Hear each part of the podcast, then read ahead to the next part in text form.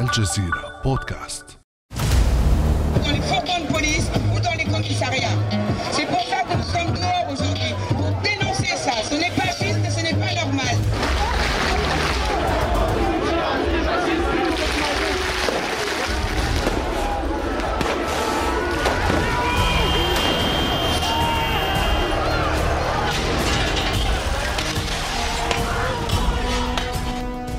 لهيب يتصاعد من مركبات محترقة ودخان يخرج من محلات مخربة وأصوات القنابل المسيلة للدموع تملأ الشوارع. أنت لست في عاصمة من عواصم العالم الثالث. أنت في باريس عاصمة النور بلد الحرية والمساواة والإخاء. تتجدد المواجهات للأسبوع الثاني على التوالي بين الشرطة والمحتجين على خلفية مشروع قانون الأمن الشامل. مشروع قانون الأمن الشامل المثير للجدل يرى فيه المتظاهرون خطرا على حريتهم لأنه يضع فرنسا في حالة تناقض مع قيم الجمهورية ويطلق يد الشرطة للبطش والتنكيل بهم حسب المحتجين غير أن الرئيس الفرنسي إيمانويل ماكرون له رأي آخر Ce terme-là, d'abord, il est politisé. عنف الشرطة. أولا دعني أقول لك إن هذا المصطلح مسيس فجماعات Black Bloc وجزء من اليسار المتطرف يسعيان إلى إسقاط الدولة وترسيخ فكرة أن العنف والعنصرية صفتان متأصلتان في صفوف الشرطة. لا أنا ضد هذا.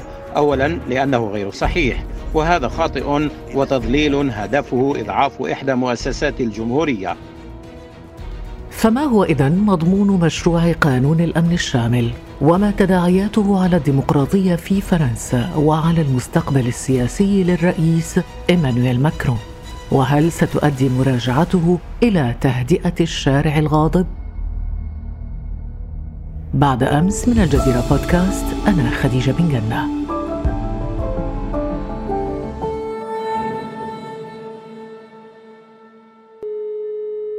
يسعدني أن ينضم إلينا من العاصمة الفرنسية باريس الدكتور فيصل إزدارن الباحث في علم الاجتماع السياسي. دكتور صباح الخير. أهلا وسهلا بك معنا في بعد أمس. صباح الخير أستاذة خديجة. آه، أنا أتشرف كثير باستضافتك لي آه، هذا الصباح. كل الشرف لنا دكتور وسعداء بانضمامك إلينا من باريس اليوم. دكتور فيصل لو بدأنا بشرح هذا القانون ولماذا أثار قانون الأمن الشامل كل هذا الجدل بفرنسا برأيك؟ أولا يجب أن نعرف أن قانون الأمن الشامل جاء كاستجابة لمخاوف من تصاعد الاضطرابات الأمنية والإرهابية والتهديدات الإرهابية ومضمونه يعطي صلاحيات أوسع ووسائل أكبر لكل أسلاك الأمن الوطني هنا في فرنسا لتأدية واجبها وفي بعض الأحيان تكون على حساب الحريات وعلى حساب تقييد الحريات الفردية والجماعية. فمثلا في المادة 22 التي تنص على السماح للاستعمال على أوسع نطاق للكاميرات المحملة على متن طائرات بدون طيار من قبل السلطات الأمنية للمراقبة. وهذا ما لاقى استهجان كبير وتنديد من طرف يعني تشعر كأنك في كوريا الشمالية. نعم نعم, نعم.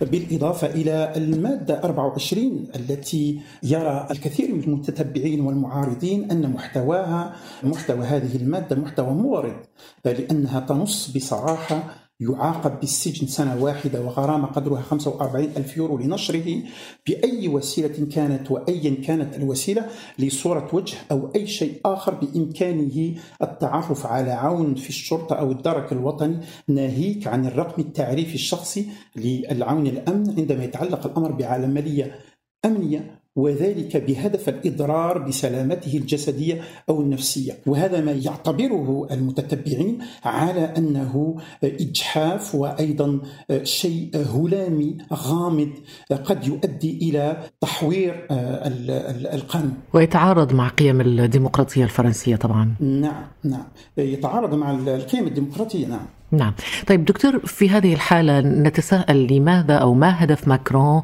وحكومة ماكرون من وراء سن هذا القانون إذا؟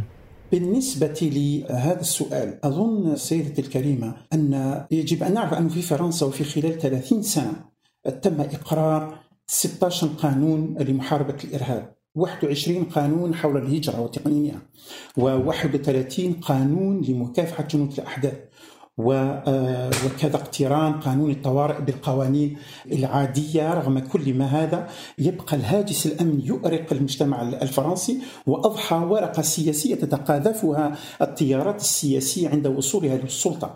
فماكرون أكيد أنه هدفه هو حشد لوعاء انتخابي لانتخابات 2022 لأنه أمر واضح للعيان. يعني بعد سنة ونص تقريبا. نعم. إذا هناك أهداف انتخابية كما ذكرت دكتور وفرنسا يعني على موعد مع الانتخابات الرئاسية بعد حوالي 17 شهرا من الآن تقريبا سنة ونصف السنة. رغم أن هذا القانون يتعارض مع قانون حقوق أو قوانين حقوق الإنسان ومع قيم الديمقراطية الفرنسية. لكن دكتور فيصل ماكرون أعلن عن تعديل هذا القانون ربما للتخفيف من وطأة أو شدة أو بطش هذا القانون. ماذا يعني ذلك برأيك؟ يعني أن الجهاز التنفيذي وعلى رأسه الرئيس ماكرون لاحظ أن هناك معارضة حقيقية من طرف الجمعيات الحقوقية بعض الأحزاب بعض التيارات السياسية وحتى المواطنين يعني القاعدة الشعبية. حتى في حزبه هناك أيضا معارضة وتباينات في المواقف لبعض مواد هذا القانون وعلى رأسها المادة 24 المثيرة للجدل. وأكيد أن ماكرون قد أخذ هذا الأمر على محمل الجد ويحاول أيضا أن لا يعني أن يتقيد بأجندة سياسية معينة وأن لا يغضب الجميع رغم أنه وكل لوزيره الداخلية جيرال درمانا بأن يستطيع بمحاولته لامتصاص الوعاء الانتخابي لليمين المتطرف. حسب المتبعين وهو الاستحواذ على الوعاء الانتخابي اليمين المتطرف لصالح الرئيس ماكرون تحضيرا للانتخابات الرئاسية 2022 وكأننا في مزاد علني لاستمالة اليمين المتطرف والتطرف اليميني. ولكن التعديل يشمل ماذا؟ لنعود إلى النقطة الرئيسية في هذا الموضوع. تعديل القانون ماذا يشمل؟ يعني استمعنا إلى ماكرون مثلا يقول سيكون مسموحا للصحفيين والمواطنين تصوير عناصر الشرطة ونشر هذه الصور على مواقع التواصل الاجتماعي هل هذا هو التعديل الرئيسي في مشروع القانون المتعلق بالأمن الشامل؟ نعم نعم. أكيد أكيد أكيد. لأنه هي المادة 24 لأنه المادة 24 سيدتي الكريمة هي تحوير للقانون 29 جويلية 1881 لحرية الصحافة التي تسن لمهنة الصحافة في فرنسا. فالمادة 24 التي تجرم تصوير اعوان الأمن كانت محل جدل. بين البرلمان والحكومة والجهاز التنفيذي وكان هناك تداخل في الصلاحيات بين الهيئة التنفيذية والهيئة البرلمانية. عندما أعلن رئيس الحكومة جون كاستيكس عن تشكيل لجنة خبراء لإعادة كتابة هذه المادة ما أثار حفيظة رئيس مجلس الشيوخ وأيضا رئيس البرلمان عندما نددوا بالتدخل الصارخ في العمل النيابي وهو ما يعد خرقا للمبادئ الديمقراطية والنظام الجمهوري. دكتور هل للوضع الصحي والوضع الاقتصادي المترديين في فرنسا الآن علاقة بكل هذا الجدل حول هذا القانون؟ نعم سيدتي لأنه التوقيت غير مناسب لأنه يتزامن مع موجة العنف الشرطي من جهة وانعكاسات الحجر الصحي الذي دخل حلقته الثانية وسط مخاوف انهيار شبه كلي للاقتصاد واندثار الكل لبعض القطاعات التجارية والاقتصادية برمتها رغم ما تحججت به الحكومة من أهمية القانون الذي جاء كرد للتهديد الإرهابي وسعيا لتجديد الخناق على الاضطرابات الأمنية والتهديدات الإرهابية.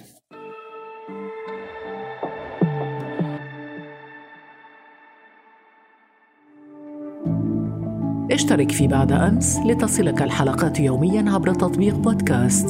تواصل معنا عبر صفحات الجزيرة بودكاست على فيسبوك تويتر وإنستغرام.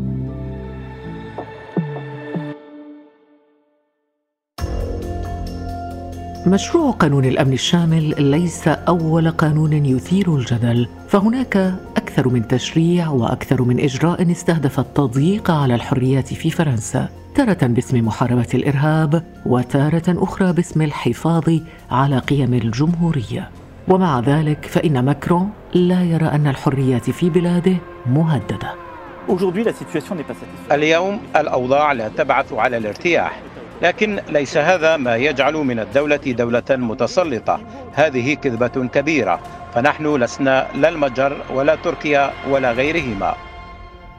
دكتور فيصل إزدار استمعت إلى ماكرون وهو يدافع عن مشروع القانون ويقول إنه لا يقلص الحريات في فرنسا. هل فعلا هذا القانون لا يقلص الحريات في فرنسا؟ هل الديمقراطية في فرنسا غير مهددة كما يدعي ماكرون؟ أظن أنه ما صرح به ماكرون هو خطاب سياسي للاستهلاك فقط لأنه نعم أكيد أن هذه القوانين التي تسن فيما يخص قانون الأمن الداخلي والقانون الأمن الشامل إلى غير ذلك فهي قوانين أكيد أنها ستحد من حريات المواطنين في التجمر في التجمع في التظاهر في التعبير عن الرأي لأن الأمر لا يتعلق فقط بوضع حد للظاهرة الإسلاموية في فرنسا ولكن أيضا جاء كرد فعل لما آلت إليه الأمور بعد مظاهرات السترات الصفراء. فالحل الحكومة اتخذت بصفة يعني كلية الحل الأمني ونعرف أن الحل الأمني في كثير من الأحيان لا تؤتي أكلها وقد تكون لها نتائج عكسية. لكن دكتور فيصل إزدارن ألا ترى هنا أن الرئيس الفرنسي إيمانويل ماكرون يبدو متناقضا في موقفه بين قضيتين الرسوم المسيئة للرسول محمد صلى الله عليه وسلم واعتبارها حرية تعبير وبين قانون الأمن الشامل، هل هناك ازدواجية معايير هنا؟ نعم هناك تناقض فاضح الذي نم عن جهل حقيقي بالظاهرة الإسلامية وغموض كبير في الخلط بين مصطلحات متناقضة وعارية من أي معنى. فمثلا عندما يصرح في خطابه حول الانفصالية الإسلامية في مدينة ليميغو في شهر أكتوبر 2020 بأن الإسلام في أزمة في العالم بأسره وهو الذي كان مساعدا عندما كان طالبا للفيلسوف بول ريكور في شبابه ويعرف جيدا أن الإسلام مثل باقي الديانات السماوية عبارة عن منظومة عقائدية وقيمية.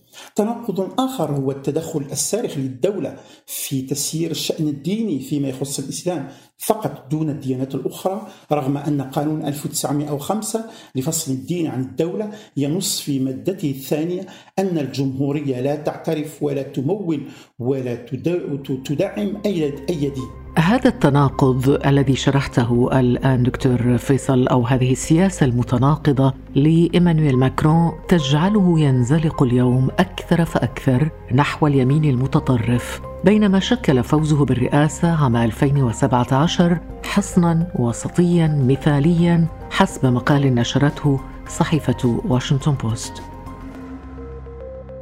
دكتور فيصل كيف ترى أنت المستقبل السياسي لماكرون الراغب في الترشح بالتأكيد لانتخابات الرئاسة عام 2022 منذ انتخابات الرئاسة الفرنسية في 2002 عندما فاز شاك شيراك بمنصب الرئاسة بسبب تغير استراتيجي في الخطاب الانتخابي الذي ركز على الأمن وعدمه بدل الأزمة الاجتماعية. لكن نيكولا ساركوزي الذي راهن على موضوع الأمن والهجرة قد خسر الانتخابات في عهدته الثانية بسبب راديكاليته في طرح هذا الموضوع.